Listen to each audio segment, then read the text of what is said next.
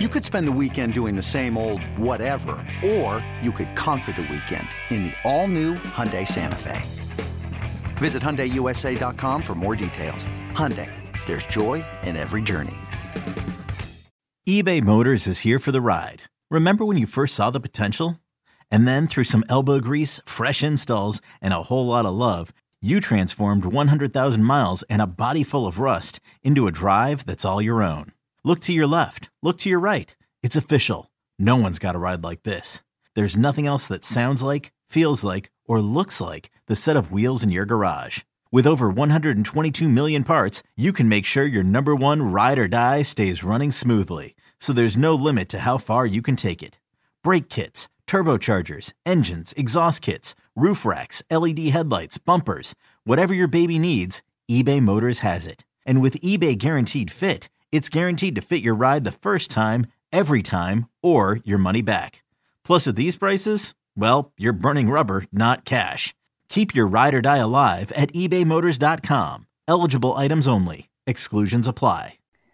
Welcome to the BetQL Daily Boost. I'm Lucy Burge of BetQL.com, and I am joined by Dan Karpuk and Kate Constable. And we have an NBA odds boost for all of you today to kick off the second half of the season. Any two of the Celtics, Bucks, Suns, Nuggets, or Clippers to make the 2023 NBA Finals. This is boosted to plus 130. So if you look at these teams, the Celtics most likely I have them to win the finals, but I think they'll make it to the finals. The Bucks could also do it. And you look at the so there's two right there, and then there's the other three teams here. The choices are outstanding, and I love the value in this odds boost. Yeah, I mean, when you look at these teams, the Suns just got better with the Kevin Durant trade. The Clippers are kind of starting to roll now with Kawhi Leonard being back and fully healthy. They also made some trades that make them a lot better. And who knows how this Russell Westbrook thing will work out. But if it does go well, Clippers are very well a title contender.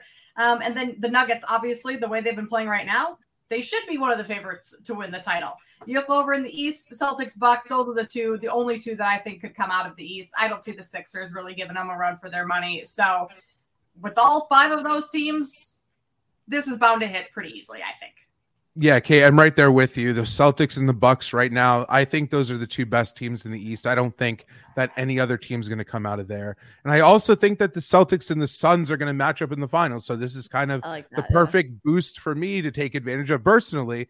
Um, and when you look at the Suns here, CP3, Devin Booker, DeAndre Ayton, Kevin Durant now, mm-hmm. that's going to be a loaded – lineup to face in the playoffs specifically when you're not really worried as much about depth and rotations and all this stuff. When you're looking at the starting five that they're going to have in the playoffs, that's going to be really tough to match up against. The Nuggets have been the best team in the West this season. Jokic is probably going to win another MVP.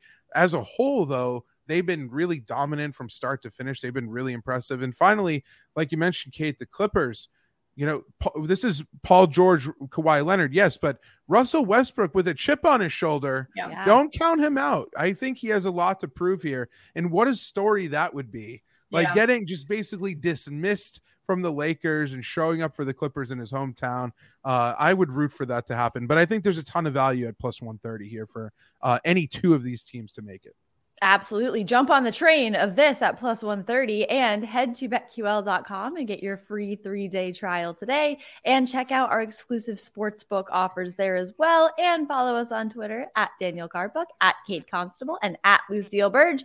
Favorite bets for today? I'm going with Providence College plus seven and a half against UConn. This was a tough one because no. I thought, okay, well, UConn or PC, I don't know, but looking at all of these, the things I will mention coming up, I like Providence plus seven and a half. They have won their last two games covering both of those spreads. They are 17 and 10 against the spread this season. They are also seven and four against the spread as the underdog, four and two against the spread as the road underdog.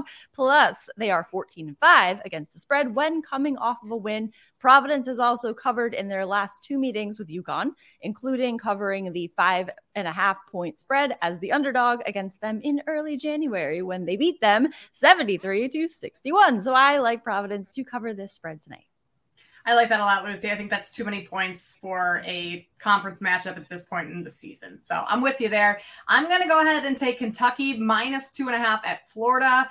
Uh, I know this probably is like a little, scary here because Kentucky, you know, been up and down, but they've been up as of late. They've won three of their last four. That includes a win over Florida back on February 4th. And Florida's going to be without Colin Castleton tonight. He's their starting star center. He's kind of the guy that runs the show for them. And without him on Saturday, Florida lost to Arkansas by 19. Now, I mean, I really don't expect Kentucky to win by that big, but they should be able to cover the spread. Last time these two teams met, Castleton had 25 8, eight rebounds, that is, and uh, three blocks. So his production tonight's going to be missed, especially when it comes to defending Oscar Tshiebwe because he had 50 boards last time these two teams played. He didn't shoot very well, but did a lot on the boards. And I would imagine that Kentucky goes to him quite a bit down low tonight, just without Castleton's presence in there. So I will lay the two and a half with Kentucky on the road tonight.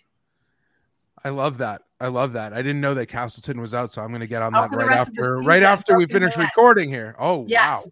Yeah. All right. I'm going to go Fordham minus 2 at Loyola Chicago and Fordham is 21 and 6 straight up.